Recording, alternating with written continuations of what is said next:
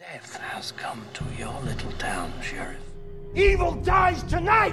Evil dies tonight! Now I lay me down to sleep. I pray the Lord my soul to keep. The blackest eyes, the devil's eyes. I guess everyone's entitled to one good scare, huh? Trick or treat, mother.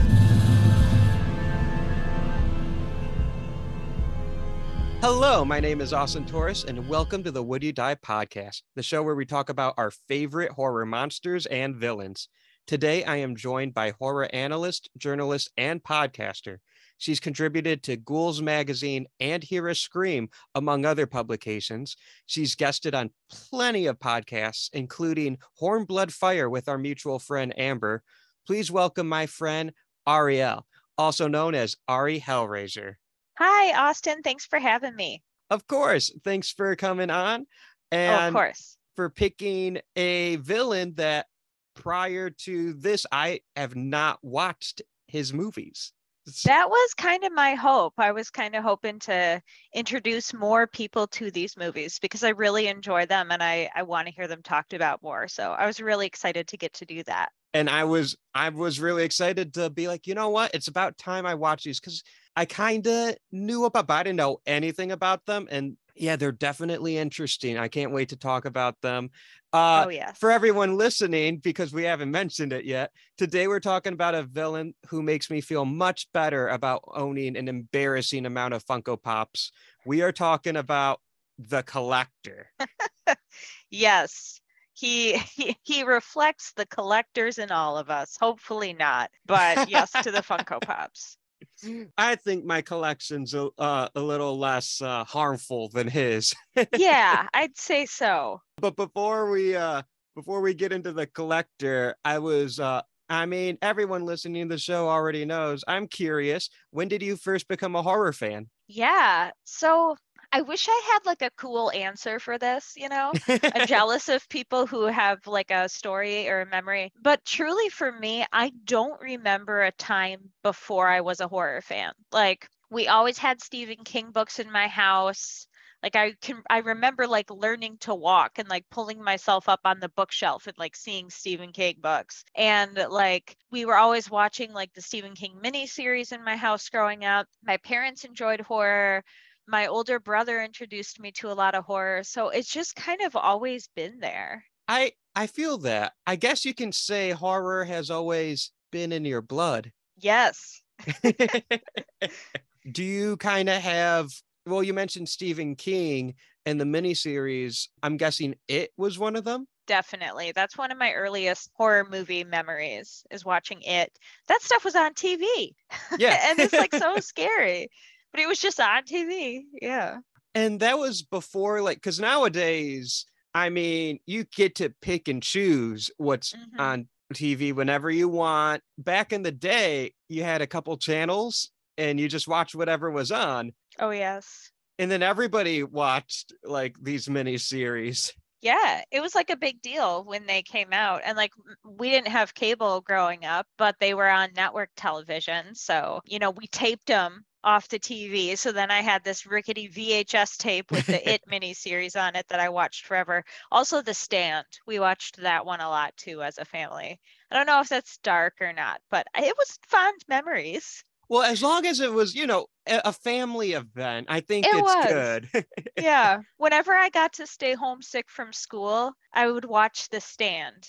That was like my sick day movie because it's really long I knew it really well. So I could like fall asleep and wake back up and it would still be on. It was perfect. You got to have like a stable of sick day movies. And Definitely. the way you described it, I think that's a perfect choice. I do have to admit, I've never seen The Stand. So, yeah, I mean, it's it's got those 90s miniseries vibes so I don't know if I would like it as much now if I watched it, like if I was introduced to it now. I don't know if it's mostly nostalgia for me, but I definitely love it. Well, there's nothing wrong with nostalgia, in my opinion. Mm-hmm. Sometimes it just, sometimes it's just like you got to judge a movie based off of when it was made, yeah. not to standards you'll hold a movie today. Right. I think, I do think you need to be able to talk about both what was going on at the time and how does it fit in now? That's one of my favorite ways to analyze horrors through a historical perspective. Oh, for sure. I was more thinking like I'm not going to try and compare the two different versions of it because the new it had a much bigger budget with the toys of today whereas the miniseries it did not have as much uh, to play with although it did have Tim Curry. It did have Tim Curry, yes, but you're ve- it's very true that it did not have the budget or like the the reach of all the different technologies. Yeah, it's just a different different ball game. Oh, for sure.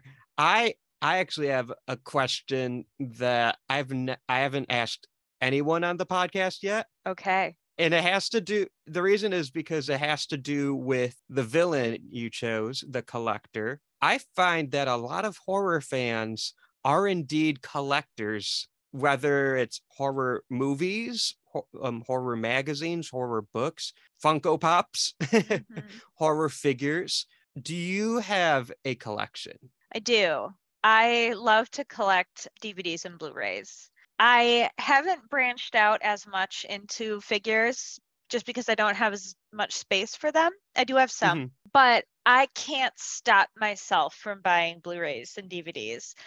I'm a sucker for special features. Yeah. I will have multiple copies of the same movie if the different versions have different special features. My most like recent and probably like my most prized acquisition lately is a Saw a box set of the Saw movies that comes with a replica reverse bear trap and it's like in this really beautiful box so it's a great display piece.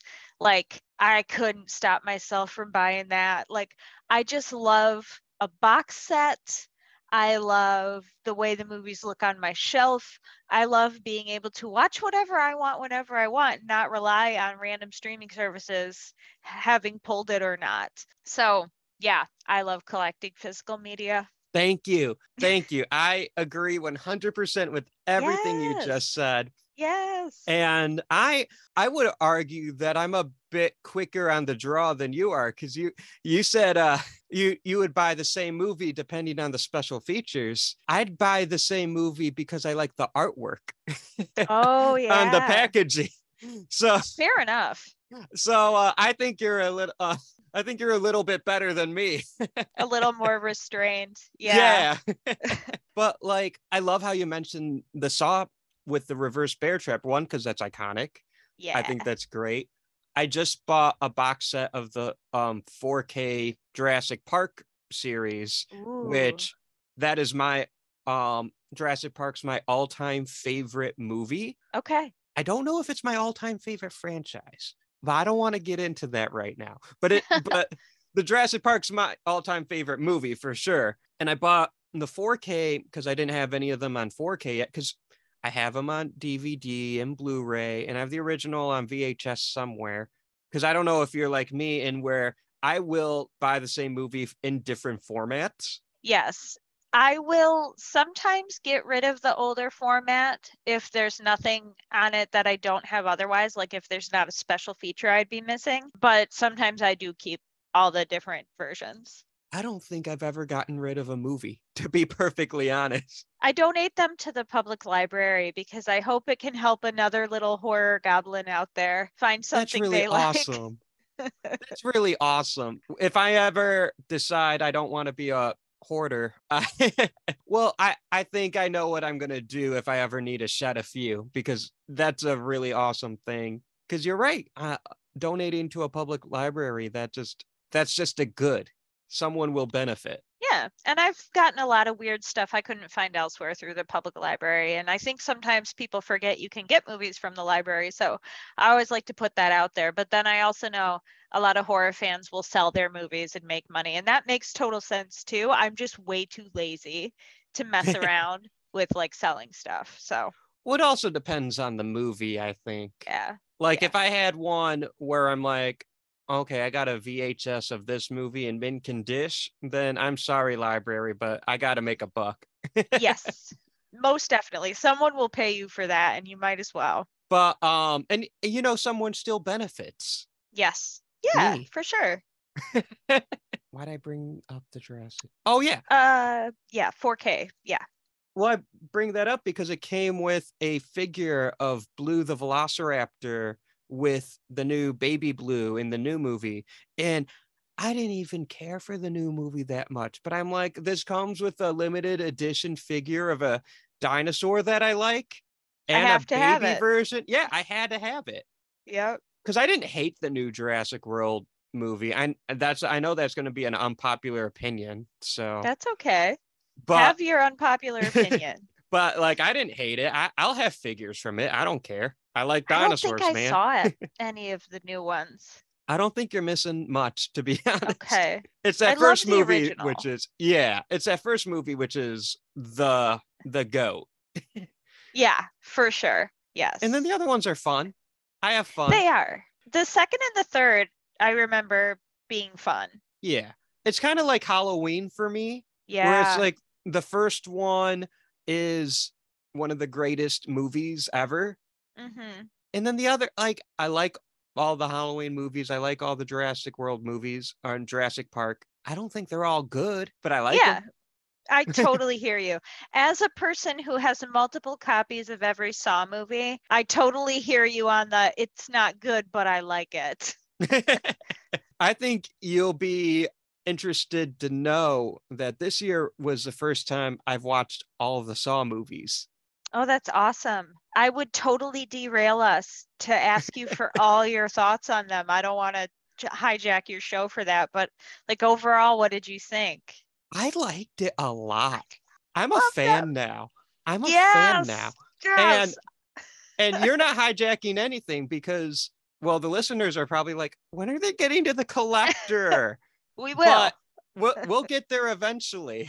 But it has to be said that upon my initial reactions to the collector, it's really similar to Saw. yes. So, couple of fun facts. Okay. Both the collector and the collection are written and directed by Marcus Dunstan, who has writing credits on Saw 4, 5, 6, and 7.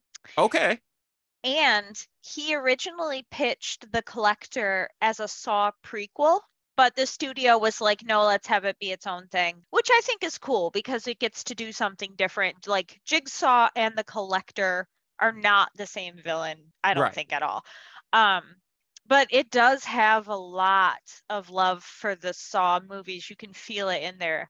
And I do think it comes from like Marcus Dunstan's work on the franchise and respect for the franchise. Well, it's very, I found like, I found watching the collector and the collection very recently. For everyone listening, I was telling Ariel this before we started recording.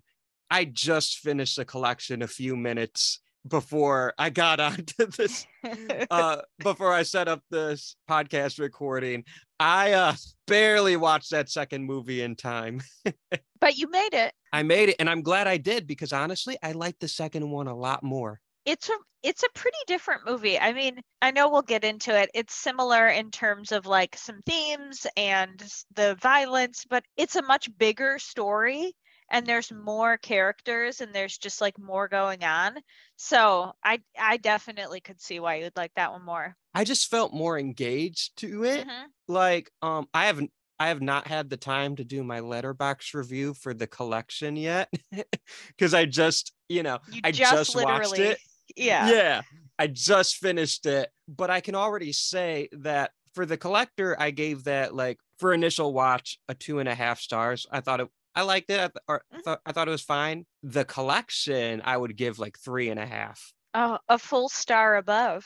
And I don't know why that makes such a difference, but it but does. it does. Oh, it totally does. There's a whole like emotional difference between two and a half and three and a half. Thank you. You There you really get is. you get what I'm like saying because I'm Yes. like, is there much of it? But it feels like there is. You know. hmm if I give something a two and a half, people are like, "Oh, so you didn't you didn't like it?" I'm like, "I didn't hate it." Right. That's a that's a fifty percent. That's that's okay. You know. yeah. Yeah. but yeah, with the first one, I just kind of remember not knowing that it has like a true relationship to Saw already. hmm I just kind of was thinking to myself, this feels like it just wants to be Saw. And I don't know if that's a good or a bad thing. With the second movie, I think it's a good thing. I'm not sold on the first movie though.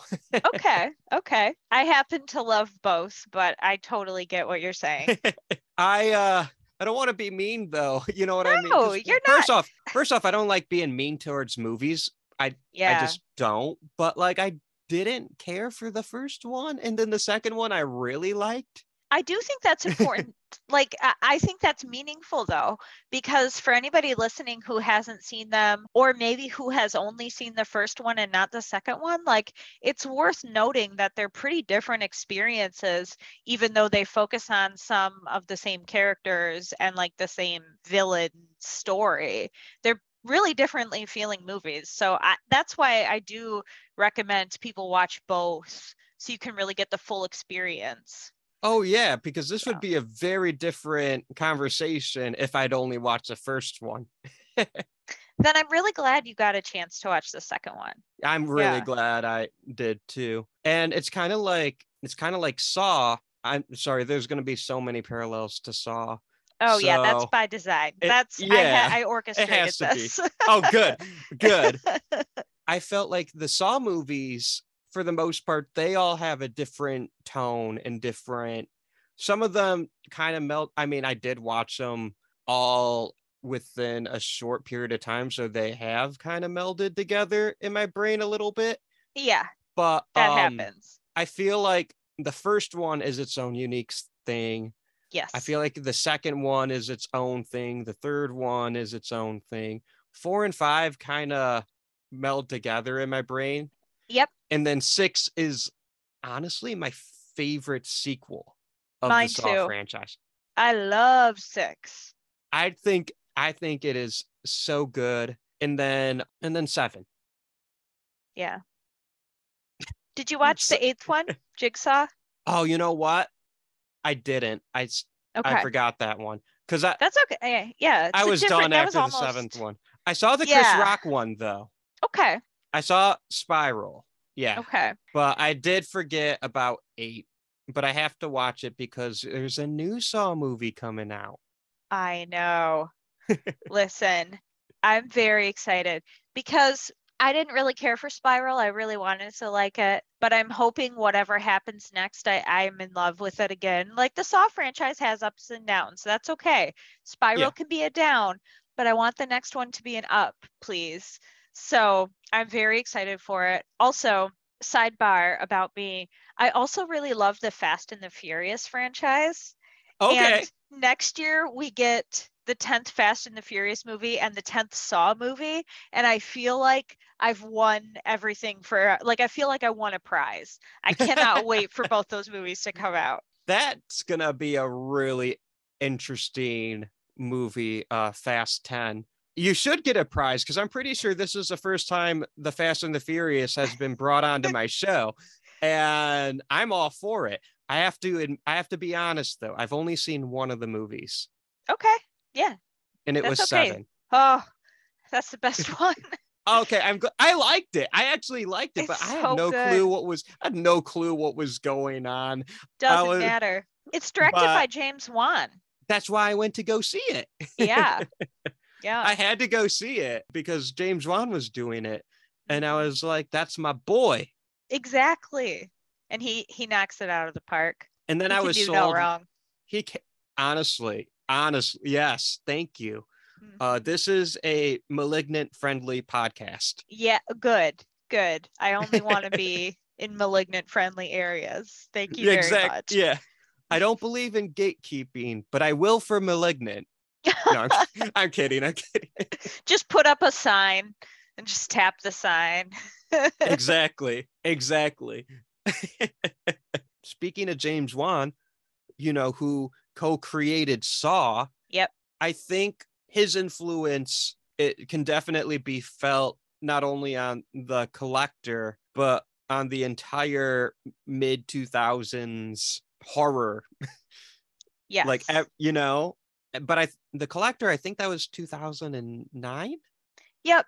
2009 and then the collection came in came out at 2012 and by 2012 we were almost on our way to a different era in horror um yeah but in 2009, we were still comfortably in that nasty, gritty, green and yellow filter, Yeah. violent, nihilistic, which is what I love. I love that space. Well, I I found I found it interesting because I feel like both of these films feel like the collect. I know the collector came out in 2009, but Mhm. that is a 2003 film.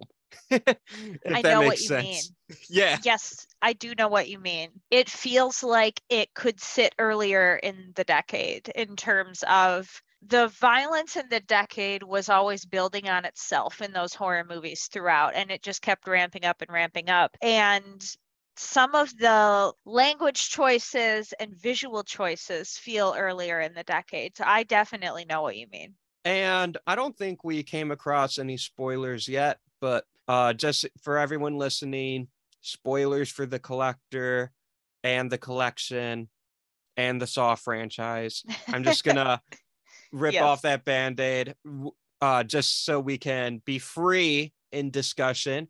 And also, I just want to give a warning to listeners who might be a bit more squeamish. These are very gory movies. Yes, they are. I would definitely look up content warnings if that's something that you feel like you want to do before you watch a movie, or maybe read um, even a plot synopsis wouldn't help you very much because so much of it is like the visual violence. So Right. you do got to be ready for that. That is good to mention. I feel like it's somewhere in between mainstream slasher gore and extreme horror gore.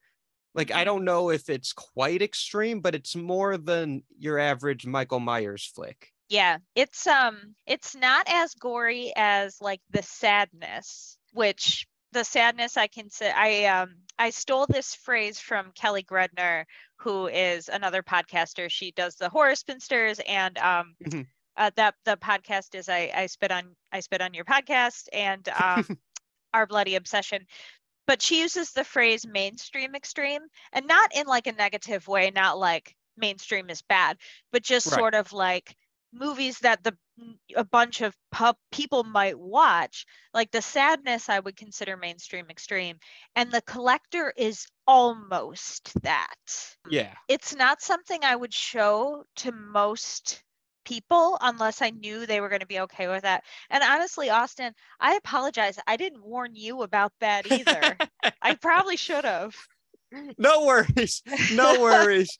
I just well, I was watching the first one and I was like, oh, okay. It's Yep. that kind of movie. yeah it is that kind of movie I wasn't I wasn't ready, but at the same time, I'm sorry. If you have a horror podcast, you should just be prepared for gore.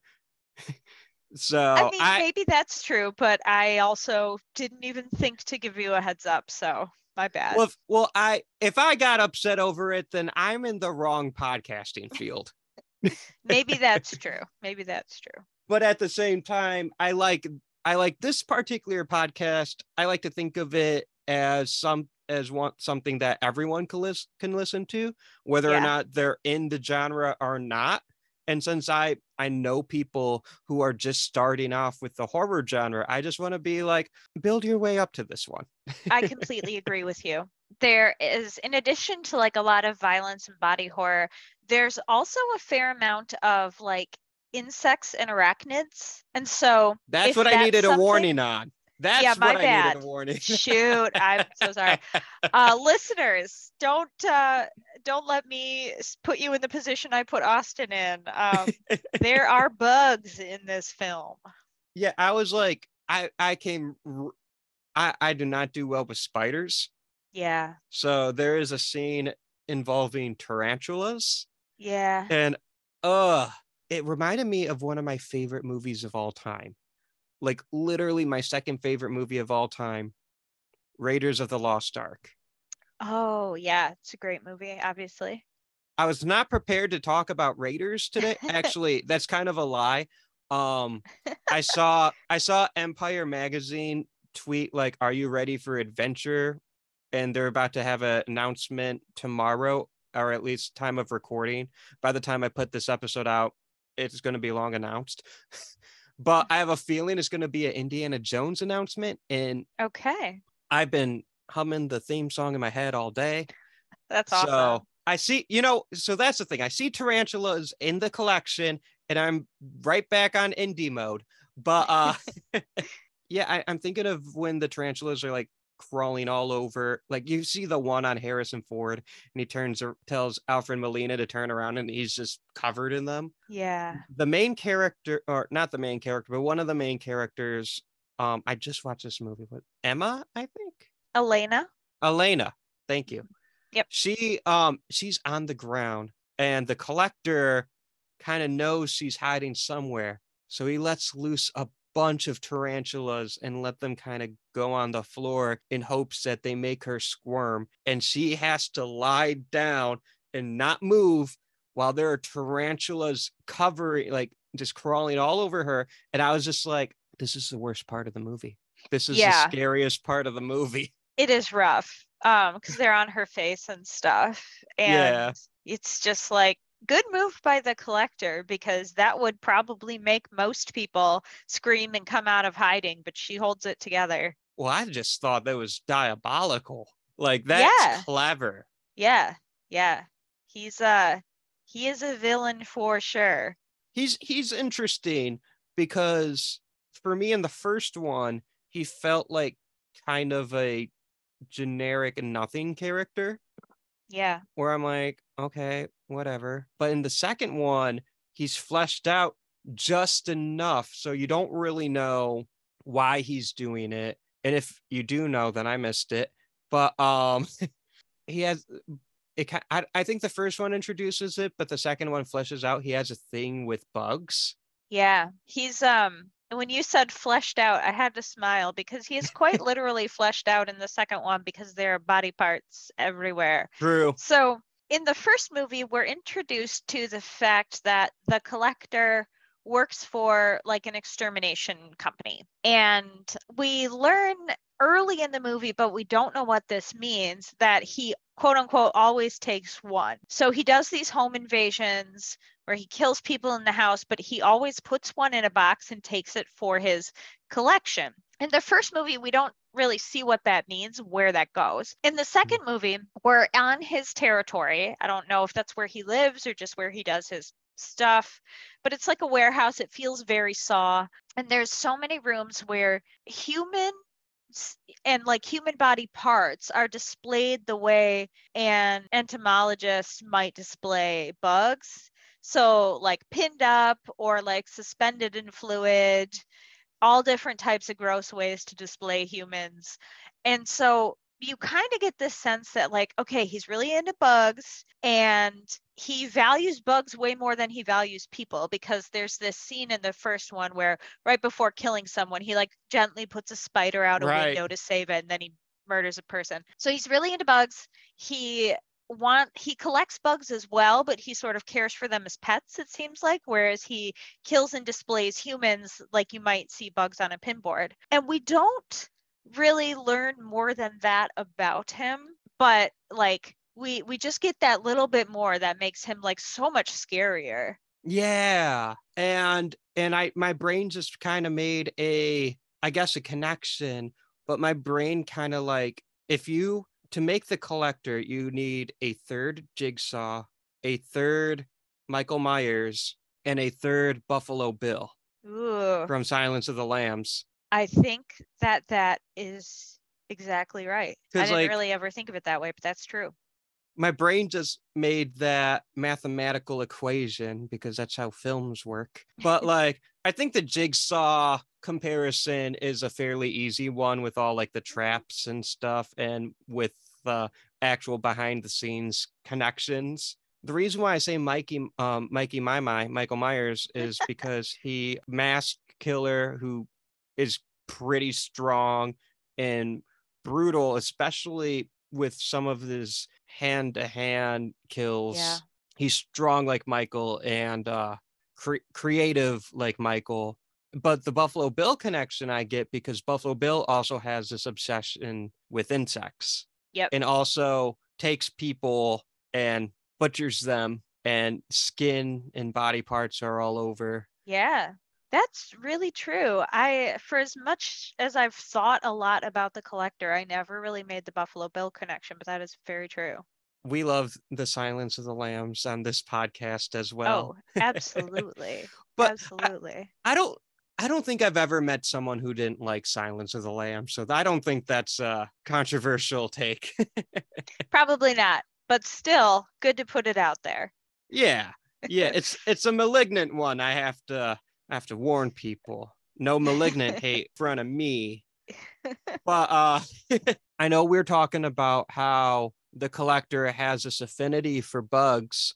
I Mhm. want everyone listening, if you are thinking about watching The Collector or The Collection, these films are pretty mean spirited to animals. Yes, that's also true. Man, I did not give you any warning on No. No, you did not. um yeah, if you're the kind of person who likes to check doesthedogdie.com, which I am, then maybe you should look up some content warnings for these movies. I'm just going to rip off the band aid spoilers. There is a brutal killing of a cat, which Yeah. I was like, what the fuck?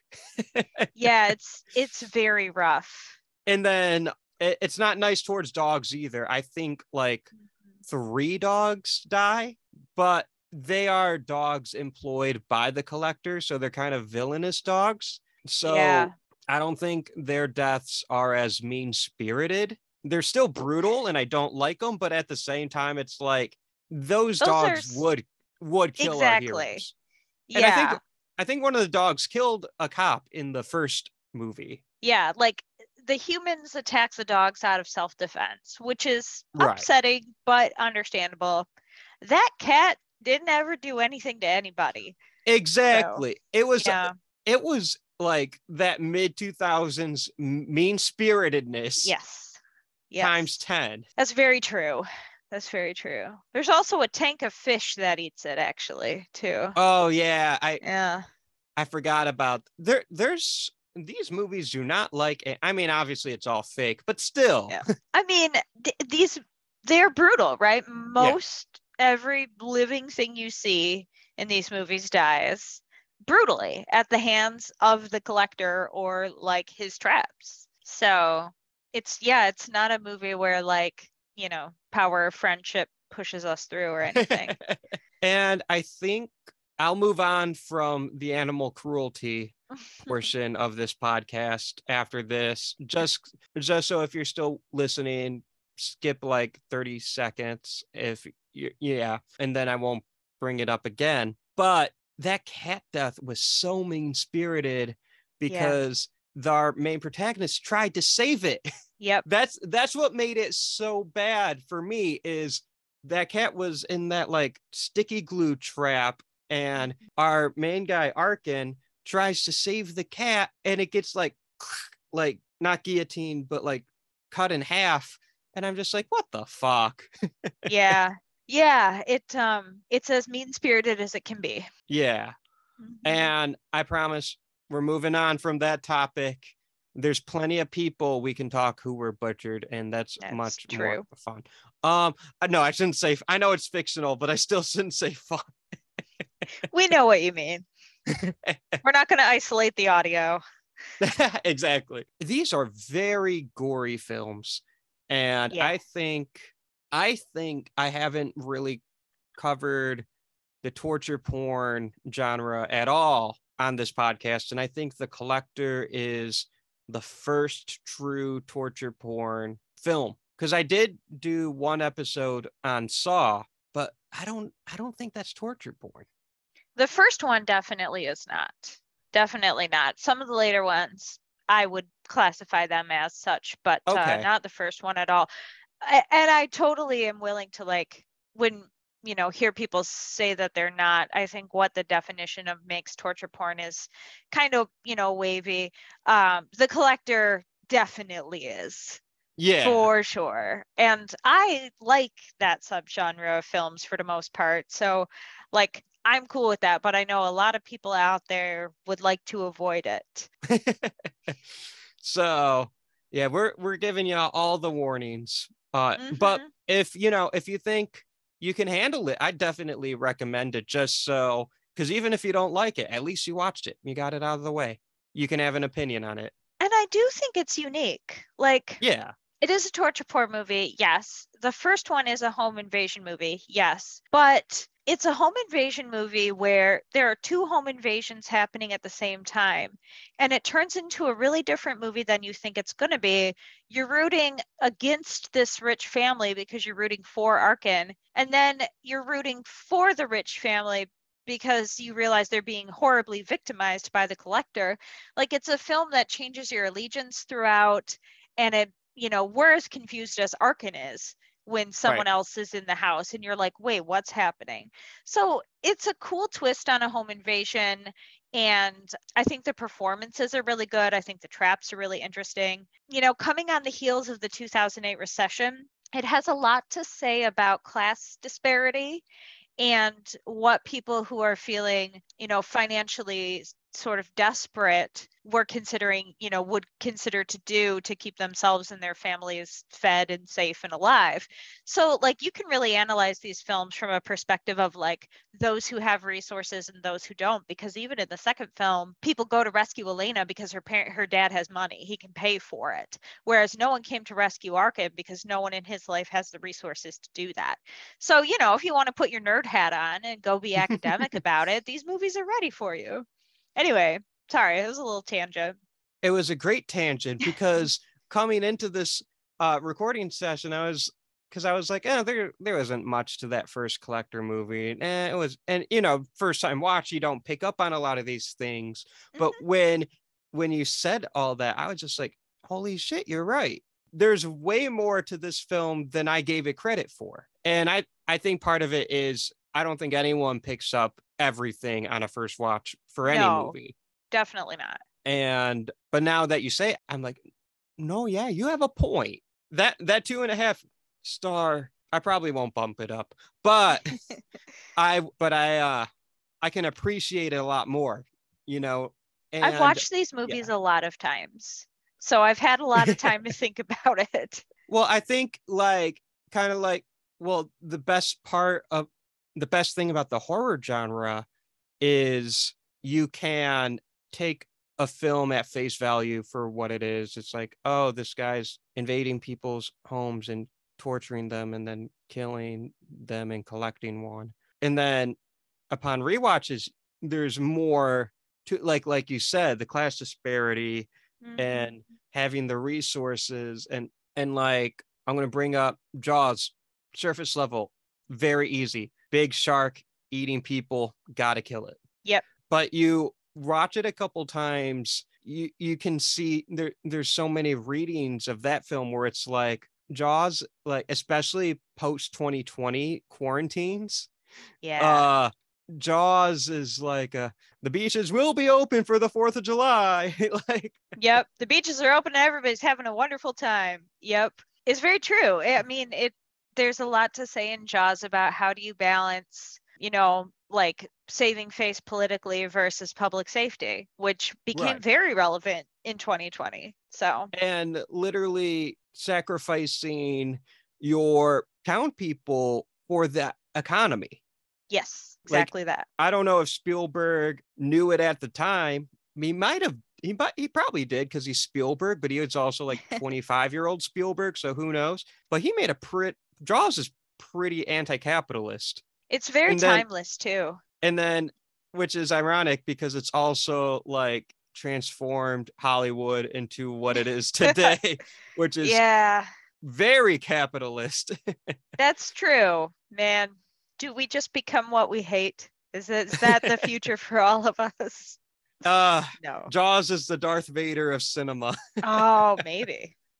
but Jaws is still the greatest movie of all time. I love Jaws. Jaws Uh, is excellent. I watch it every yeah. 4th of July. I do too. Oh, cool. I Let's have a watch too. party. Oh, we got to, yes. Uh, but no, we got to because it's a perfect Fourth of July movie. It Sometimes, is perfect. sometimes I'll sprinkle in Independence Day Yeah, Or, that makes sense. um, or um, what I do. I forgot what I did, but there are other Fourth Mm-hmm. of July movies. But Jaws is the Fourth of July movie, the summer movie. hmm And I promise, I was not planning on bringing up Jaws today, but somehow the same couple movies always like to make their cameos because that's where my brain is always at, apparently. yeah, Jaws is the greatest movie ever made. I think that's a scientific fact. I don't I, am know. not saying I, it's the best. I'm not saying it's the best. I, that's highly debatable, but I don't think a film had quite the impact that Jaws had. I am not going to argue against that. I just don't know enough to agree with it. So I'm just going to go along with it. I just think when a film gets the kind of Oscar recognition that Jaws does, also Yeah. has be, is the first blockbuster which transforms the entire Hollywood model. Like I don't think we get the Avengers or your insert your big blockbuster without Jaws. Yeah, I could see that being true. And then it also affected like biology because Jaws inadvertently got a lot of like people hating sharks Oh, yeah, that is true. I do remember hearing that. And for better or for worse, Jaws changed the world in a lot of different ways. Because while it did, while a lot of people, you know, have this intense hatred of sharks, and I think like shark finning is a atrocity, which is unfortunately widespread, it also inspired a lot of people to love sharks. And we get Shark Week, and there's so many pe- scientists now that grew up watching Jaws and now they want to save the sharks. Yeah. And I think that's true greatness. Like it's both good and bad. It's, Its a huge effects. impact. It, yeah. It's stay it like ripples throughout time. And I don't know of another film you could argue has that kind of impact. I mean, Star Wars? Yeah. That that that one's the one where I'm always like, don't say Star Wars. Okay, you said Star Wars. That's Ah, the one. That's I the didn't. one. Edit No. it out. Well, that's the one two punch that changed Hollywood, right? Probably. Yeah. Jaws was the Yeah. first blow, and uh, Star Wars was the knockout. Was Star Wars after Jaws? Yeah, I guess it was. uh, I'm not- 75 and 77. Okay. I I'm not anti Star Wars. I'm just not like super knowledgeable about it. Yeah, no worries. Don't don't kick me off your show. uh, so, anyways, that's all the time we have for today. No, I'm kidding. I'm kidding. but yeah, I'm glad we're talking about Star Wars because as a Star Wars fan, I have a huge collection of Star Wars memorabilia. And the collector makes me feel a lot better about spending all my money on Star Wars. And that's Could how we get back to the collector. yes, That's how we we bring it back. back. We brought it back. Good. Yeah, I think the collector is. I was thinking about this earlier today, and after watching the collection, I think my point still stands. I fe- to me, the collector is the Friday the Thirteenth to Saw's Halloween. okay.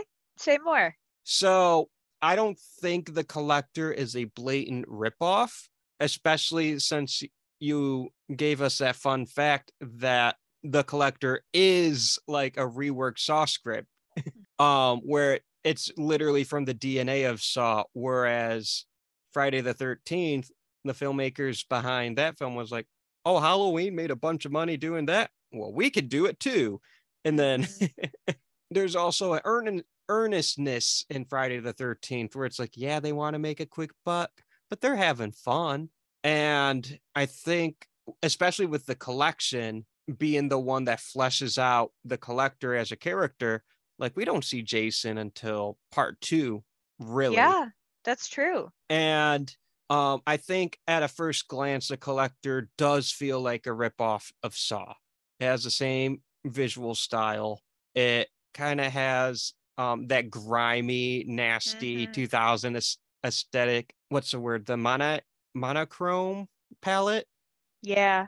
Yeah, that Saw, I think Saw and The Ring both popularized, but especially Saw with its grittiness. And then the collector, you know, going for going for it with the traps and the gore. I think the traps are very much a ripoff of Saw. I, I don't see the reason why the collector feels the needs to have traps. I've, I'm okay with it, but to me, I'm just like, no, that that's you trying to be Saw. Well, if he's an exterminator, maybe he's used to trapping bugs. I don't know. I'm just trying to make it work. it make you know it makes the it makes the sticky trap work, the super glue trap Yeah. But now I'm thinking about the cat again. So Yeah, yeah. but uh I think the difference between the collector and Friday the 13th is Jason got to have a part 3 and a part 4 and a part 5 and a part and got to become this icon whereas a collector they didn't make any more after number 2. So he didn't get a chance to become a icon. Yeah. Do you, do you know the story about the third one? No, can you tell us? Okay. Yes. I'm full of fun facts. So there was supposed to be a third one called The Collected, and it was supposed to wrap up the trilogy. And in 2019, they were in pre production and things got shut down because of COVID. And then most of the set got stolen, like Oh, the shit. props, which are such an important, I mean, they're important for every movie, right? But you think about the props and the collection, a lot of that got stolen. And then interest in it kind of fizzled out. So for a couple years there, Marcus Dunstan was kind of like, it can't happen. It's not going to happen. I'm really sorry, guys. Like, but it is what it is. Well, in July of this year, 2022, he said in an interview, I think with Screen Rant, Mhm. that um, he still really wants to do it and that there's some renewed interest in it. And if anything has ever made me feel so hopeful, I don't know what it is. Because one of my hopes is that we can all wish this movie into existence. Like now that you and your listeners know that the collected is supposed to exist, like let's all manifest our energy towards it because I really, really need this movie.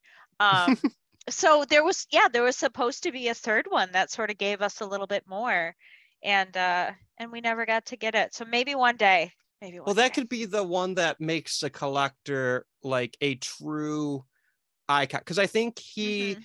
I think he's like on the verge. He he's where I would put the miner from My Bloody Valentine. Yeah, I would put them on the same level because for me, an icon has to be there has to be mainstream recognition. I agree. I think that's how I would define an icon. So you get Michael, Jason, Freddy, you get um Ghostface. Ghostface, Jigsaw. To Yep. you know, Jigsaw is an icon, you know, and Yeah, Billy the Puppet.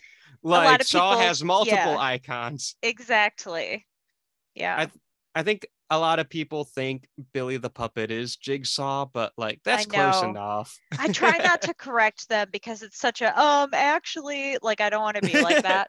But in my head Right. a lot of times I'm like you mean Billy the puppet, but whatever. If they're talking about Saw, they're okay with me.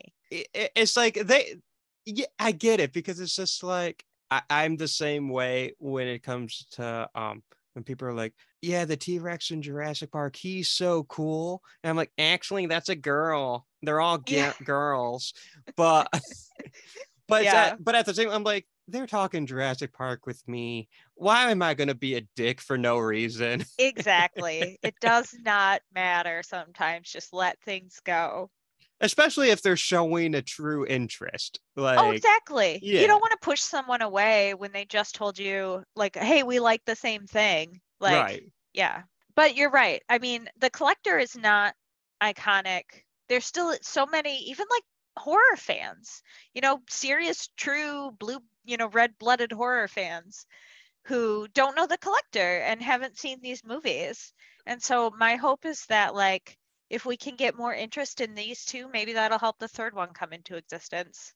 well like before this week i was one of them Yeah. I mean, I And you're not kind of knew of it. Yeah, I kind of knew of it, but I never really had the interest until you're like, I picked the collector. And I'm like, okay, cool. I'm down I gotta that. watch these movies. Yeah. yeah. And I'm down. And I'm like, you know what? If this is a push I need, then so be it. I'm going to watch some new movies instead of watching uh, Predator for the fifth time. Uh, 500th time. I've seen that movie way more than five times. I meant to say Prey for the fifth time. Um, I need to watch Prey. I still haven't seen it. if I go down the predator wormhole, we're never getting out. We're never Fair getting out. enough. Although I do, I did make a connection between Predator and the Collector. Oh, tell me, tell me. and not just the obvious well the predator collects trophies. The collectors pretty much doing the same thing. Because i just thought of that. What the connection i initially made was they're both movies that you go in thinking it's one thing. And honestly the characters are thinking it's one thing. And halfway through you realize it's way more fucked up. Yeah, that's true. I mean, in that way, it's similar to Psycho. So Yeah. I'm going to say the collector is Hitchcockian. and so is predator There we go. They're all Hitchcockian. So we are tying the collector to all of the Every big horror classics. oh yeah, every movie ever made. But the big horror classics, and you know what? If you can tie it to Mikey My My and to Jaws and Predator and Psycho and Silence of the Lambs, then like the collector has to be an icon. And I think He he, becomes an icon in, with this third film. Let's do it. Can we all please put our energy towards wishing it into existence? Here is my one thing. Okay. I don't want to be mean, but I, I have to be mean for a second. Okay. I think the collector's mask might be one of the worst masks I've ever seen in a horror. Because it to me, it's so derpy. It's Like- a little silly. And I'm like, I think it's he's supposed to kind of be smiling to be creepy, which could work. But to me, is especially when he looks up, I, I keep thinking like, hey you guys. Like and it makes me laugh. I don't know why, but I just think it's the f- derpiest looking mask, and I can't take him seriously. it's it's a really different mask than like other horror villain masks. It's not something recognizable like Ghostface is part of a Halloween costume, Jason's Right. got a hockey mask. Like those are masks we understand. The collector wears like it's like a piece that goes over his whole head and ties in the back. It's almost like a balaclava that ties in the back. I think I'm Mhm. saying that right. But I also am not sure what it's made out of because it almost seems like it's like plaster or paper mache or something the way it's molded to his face. So the mask doesn't move with his face, but it's also sort of like molded on his face. It's really weird and uncanny. Like we can see his face, but it doesn't look right. I like what they do with his eyes, where his eyes glow a lot in the different light. But the mask is a little weird. Like I imagine if we saw the mask in daylight, we'd be like, "What the hell is that?" Right. And I don't know, it's just when you put them up against Michael and Jason and Leatherface and Ghostface, it's like if you ever go see like a kid's costume contest and then mm-hmm. it's a bunch of kids with like really good costumes that you can tell their parents helped them up. And then mm. the kid with like the paper plate mask and it's like you tried. Right. I'm you're not going to win but you tried. That's what i think of when i think of the collector compared to like the others in terms of just masks. But i will say while i'm not a fan of the mask i like the back of it because he has to tie it on and every and that's where i think the film has like its iconic shot is when he put Yes. ties it behind so i mean at this point you can't get rid of it No, we need it. It needs to be a thing. but it Yeah. could be updated It could be. I mean, other horror franchises. Look at all the Halloween masks that Michael Right. Myers has worn, good and bad, throughout the years. jason didn't get the hockey mask till part three yep Yep. So and i did notice in the second one they recreate the him putting on the mask like the cameras behind him and you Yes. see a time i'm just like that's the poster you Yep. know Yep, That's because the that- shot. because that mask is too stupid to be on the poster i'm sorry but, But, the, the, back, of, his it head is cool. yeah the back of it the back of his head is ridiculous wow, that is a deep cut for people who remember earlier days of the internet. that flashed me back about 12 years. you're welcome Yeah, yeah, good. You're making me watch this. I'm making you remember. We're, we're remembering the late 2000s, early 2010s fondly. We are, yes. That is kind of my my happy place, especially with horror movies. It's a really interesting time because it was hmm kind of the decline, not the decline, but yeah, the decline of Saw into the takeover of paranormal activity. Yes. And that was Yes. a really interesting time because Mhm. we is that transition between the ultra gritty, ultra violent torture porn and slasher remakes into just a shit ton of supernatural movies, Yep. which I think dominated the 2010s. They did. Um, because paranormal activity is, you know, it's hyper realistic. Like it's just two regular people with a camera, which is the opposite of how like overly produced the torture porn era was. And we get supernatural stuff. And then in 2013, James Wan gives us The Conjuring, Right. which started off a whole other franchise that went in a very different I mean those movies have a really different vibe. And then in 2014 we got The Babadook which sort of kicked off this generation of trauma horror that Yeah. we're just now getting out of. I think we're almost done with it for a while. Like it's okay for horror to have these different areas and each one's reacting to the last one, but the collector and especially the collection came really kind of when the era was starting to wind down. It was it was like it came late. It, it feels like it came to the party, but the party was on Friday and it's Saturday. And I wonder, like, if the collector had been a Saw prequel, maybe it wouldn't have felt that way because it would have been another Saw entry. And so that as franchise was already established, like trying to kick off a new franchise at that point up against paranormal activity, I think would have been really hard. Right. And it proved to be very hard because yeah. they tried. Yep. And then I think it's important to note that the other big horror franchise that came out directly at that time was Insidious. Yep. And Was that 2010? 2010, yeah. Okay. So that's a lot of things to compete paranormal activity, insidious. And it's like James Wan moved on from Saw at that point. Mm-hmm. Yeah. Even he was doing the supernatural because I think Insidious was fantastic. And then The Conjuring for me is one of the scariest films of that decade.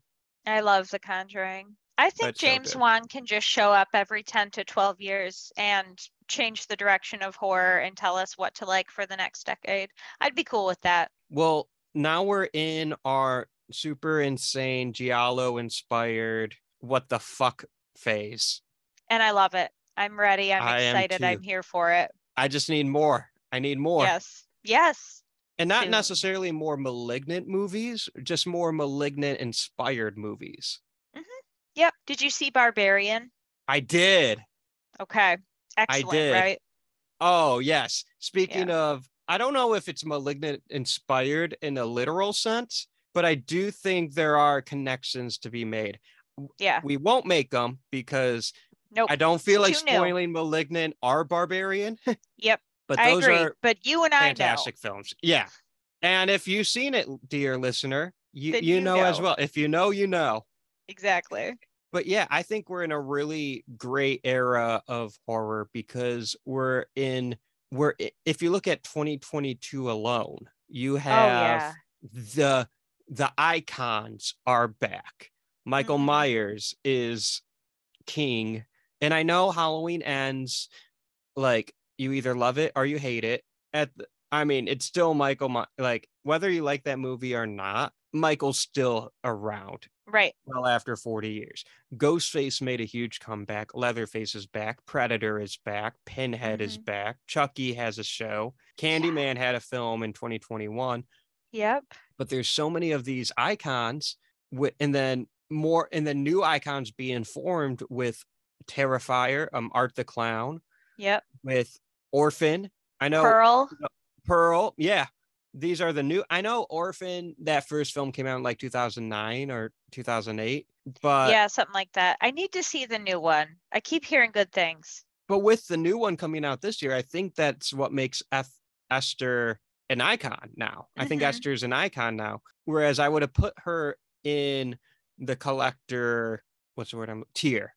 Yeah, Mhm. like the collector, the tier with the collector and the what's his name from I Know What You Did Last Summer. And Oh, the fisherman. Yeah. yeah, I think I Know What You Did Last Summer is a mainstream movie, but The Mhm. Fisherman's not a mainstream icon. Right.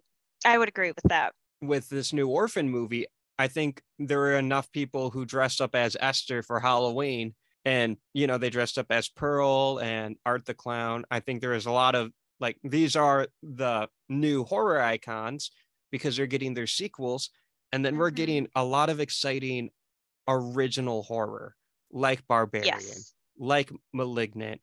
Like I haven't seen it yet, but I'm still going to shout it out. Bodies, bodies, bodies. Um hmm X came out this year. Yep. Smile is doing really well. I haven't seen it yet, but I really like are really Smile. and um Nope. Nope was Right. fantastic. My God. Yeah. yeah.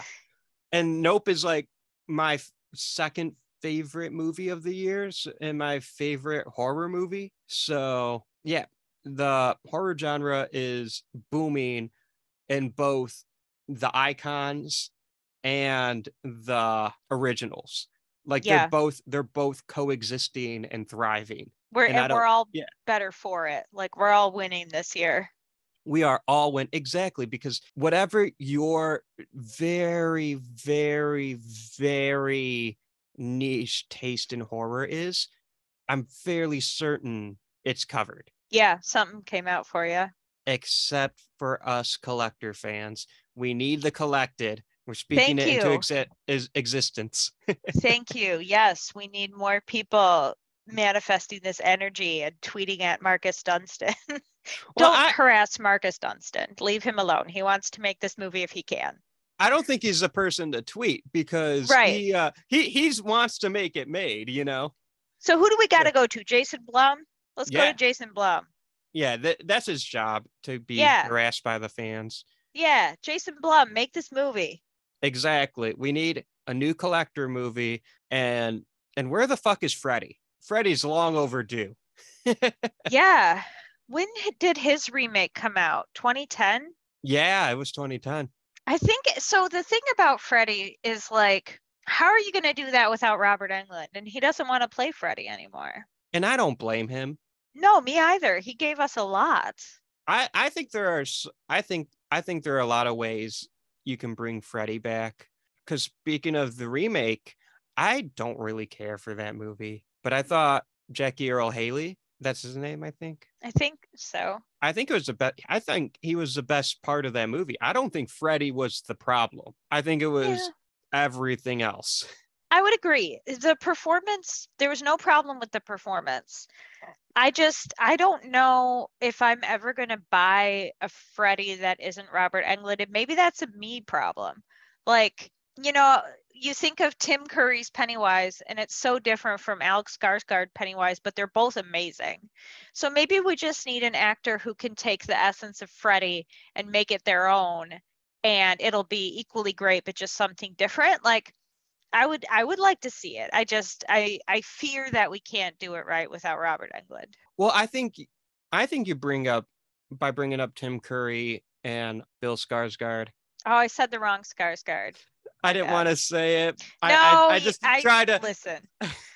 We you were just talking about we me. don't want to be that. We don't want to be that person. Yeah, But but, I at the same literally time, I'm credited like- the wrong actor. Yeah. So I'm like I I try to do it under the rug, no, it's good. It's good. Bill, Bill, Bill. I'll do it right. but uh, to be fair, there are a lot of Skarsgårds, and they're, They're all very talented. They're yeah, all they're very just running around. Yeah. because a Stellan Skarsgård is often Andor. I know you, you said you're not really into the Star but Andor, Wars. I'm watching Andor. It's excellent.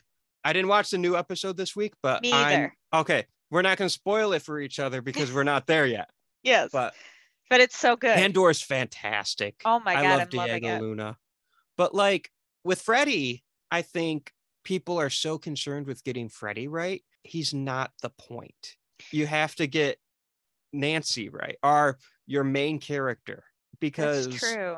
you have to reestablish that world no matter what, whether you remake it or do a legacy sequel, it has to you have to bring in a new audience. It has to work as a film. Yeah. And if you have every other piece working, then you could plop Pete Davidson in as Freddy. now And that's a movie I'd watch. well, I bring well, the reason why I say him is one, because he could probably do a unique Freddy. I didn't. I didn't I didn't bring him in because like randomly I'm like, well, who's funny? Yeah. You know? And he doesn't have to be funny either. Like I'm just thinking like who would be unique in that role? It could be someone we don't know. Probably should be someone we don't know. That's true. And then we can have a clean slate, fresh association. You know, I'm definitely coming around as you're saying this. Like, I'm going to revise my opinion on that. I want to see a Freddy reboot. All I'm saying is, Jason Blum, if you're listening to this, first, bring back the collector. And second, I, I got some pitches for freddy I got some ideas. So hit me up. And he definitely listens. Oh, yeah. Yeah, Oh, yeah, yeah. most definitely. But no, I think there are a lot of ways to bring back Freddy. I think there are multiple right ways. I just think to bring Scream, the recent Scream movie, as an example, what I think that film did very well was it just did its homework. It asked itself, what is what is this franchise about? Yeah. It's meta slasher, it's a meta slasher who done it. hmm Has to analyze what's happening in the world right now. And it has to be about a kick-ass strong female lead, which case we get two now. hmm But everyone going in is like, how they you're think and myself included, we're thinking Sid uh Sidney, Gale, and Dewey. Yeah. But that's not that's not how you bring a franchise back. Not anymore, at least. That's really true. That's very true. Because I really liked Scream that came out this year. It didn't So- try to be something it wasn't, but it like took the lessons of the originals and made a new thing. And with the technology we have in filmmaking today, there needs to be a Nightmare on Elm Street movie because Yeah, that's you true. can do so many things with dreams now. Yeah, So, so I, I've thought a lot about it. Why? I, I, don't can know. tell. no, that's awesome. I'm here for it. I'm ready. I don't know about you, but I I have some franchises that are like dreams that I want to work on, and I guess Nightmare is one of them because I thought a lot about it. That's Um, it's- awesome. It's that one and Predator. Those Yeah. are the ones where I'm like, I have I have a story for that franchise. That's awesome. Hey, I hope you get to do that. If I can just wish the collected into existence, then I'll just, I don't need to do any more work in film. well, we're making it happen. I hope so. And the good thing about that is I don't think that needs to be a I mean, I think that could just be a direct sequel. It should Yeah. be a direct sequel. We need answers. Yeah, yeah. Especially the way the collection ends. Right. I have to ask real quick. How did the collector have this insane trap in the nightclub? Uh yeah, that part's crazy. I was like, what what is happening? When did he have the time to install it when no one else was looking? Or did he pretend to be like a roadie setting up for a musical act and it like they just thought it was a prop? Does he have an inside connection into the nightclub? I don't know. But it's Well, does he- crazy. Well, does he own the nightclub and he just Maybe had it for the because he's well funded. Where does he get his funding? I don't know. Like, if he owns the nightclub, you'd think they could very easily catch him after Well, I mean, that he- happens. He lives in basically a haunted house. Yeah. and not like ooh spooky ghost um haunted i mean like big budget um make money by scaring people like theme park haunted house that's what i'm looking for theme park Yeah. it really is. Like, there's a path through it. Every room has like a Yeah. different scare. Yeah. It's- i don't know if i don't know if halloween horror nights at universal ever did a collected house Not that I know of, but if they do it, I want to be there. another reason to make the collected so you can make a halloween horror house a Yeah. halloween yeah horror nights house yeah So Universal, you know what to do.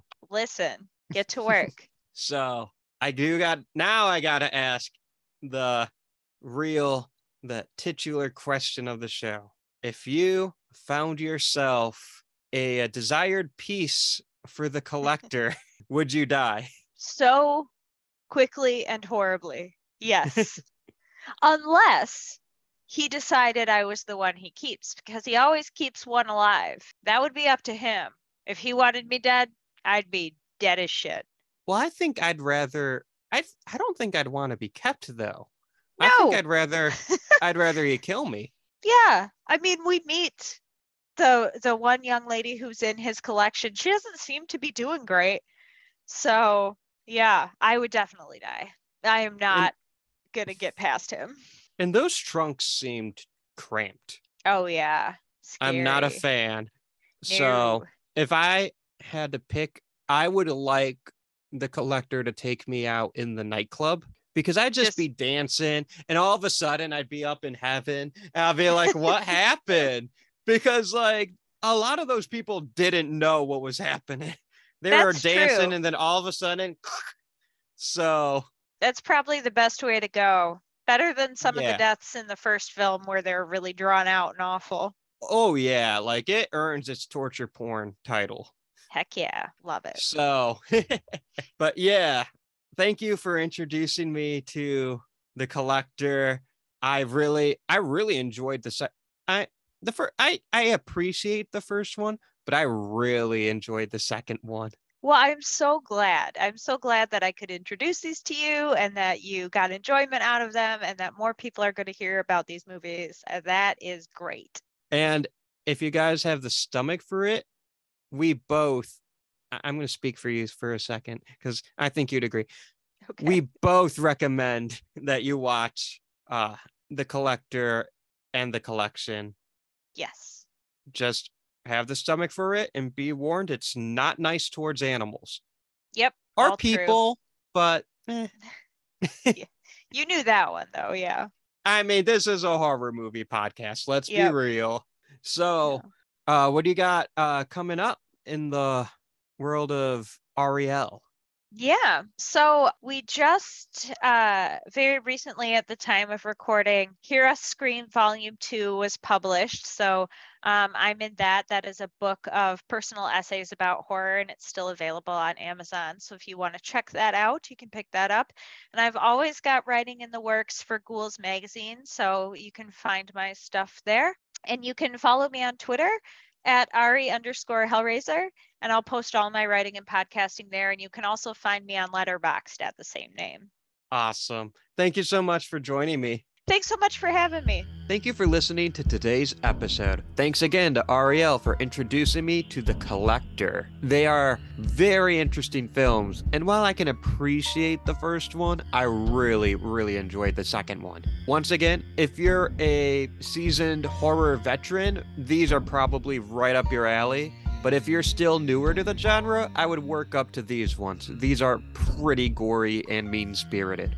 On this segment of I Know What You Watched Last Week, in which I tell you about the horror films I've watched since the last episode, horror rewatches include my favorite Christmas movie, Gremlins, and I showed my friend my favorite horror movie of all time, Alien.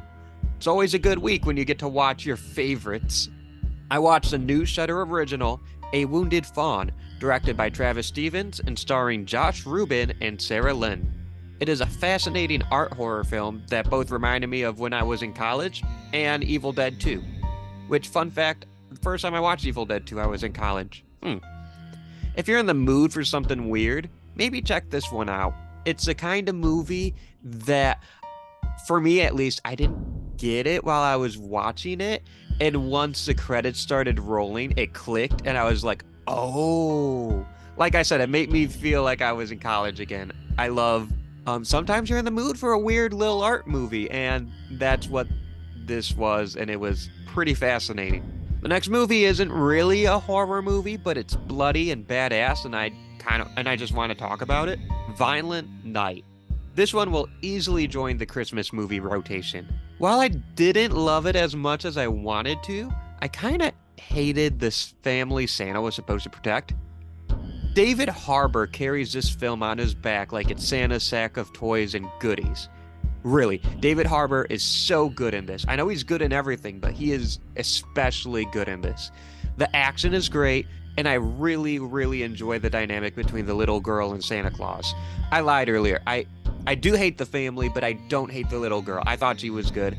Everyone else, I was like, eh. That being said, Violent Night's, a lot of fun, and it lives up to the promise. I just got some little things. It it is what it is. Speaking of Christmas movies, I finally watched Anna and the Apocalypse, which is a 2017 zombie Christmas musical, and it, it excels in every aspect. You can tell everyone involved in this film put their heart and soul into this surprisingly emotional movie. The songs are catchy, the gore was gross. I had such a good time, and I highly recommend this to every person who loves musicals as much as they love horror. I also have an exciting announcement. My next horror short is basically complete, and we'll start applying it to festivals soon. It is called Ice Scream. Ice and Scream. I I came up with the title and I, I still can't pronounce it. Ice Scream is written and directed by yours truly, and I consider it a treat of a horror movie. Pun intended. I, I had to do it. I'm I'm I'm really excited to share this film with everybody. And uh, yeah, if you're enjoying the Would You Die podcast, please like, share, and subscribe. If you want to help support the podcast financially, I do have a Buy Me a Coffee page. I'll put the link in the episode description, but it is buymeacoffee.com slash Would You Die Show. If you choose, you can donate a dollar, say something nice, and just overall make my day. And if not, no worries. But any little bit will help this podcast in a big way. You can find the show's social media on Twitter, Facebook, and Instagram at Would You Die Show. Also, you can now follow me on TikTok at Would You Die Podcast and Hive at Would You Die Pod. If you want my unfiltered movie thoughts, follow me at Letterboxd at Torres AU. You can also find the Would You Die YouTube show on the Three Y's Men Media YouTube channel, where you can find professional wrestling, trailer reviews, and much, much more. The music you hear in the beginning and end of each episode is composed by my friend Josie Palmer. Next week on the Would You Die podcast, I have a super exciting guest, but I'm not going to say anything more because I don't want to ruin the surprise. Horror fans, once you see this guy, you, you definitely know who it is. Until next time, I'm Austin Torres. Try not to die.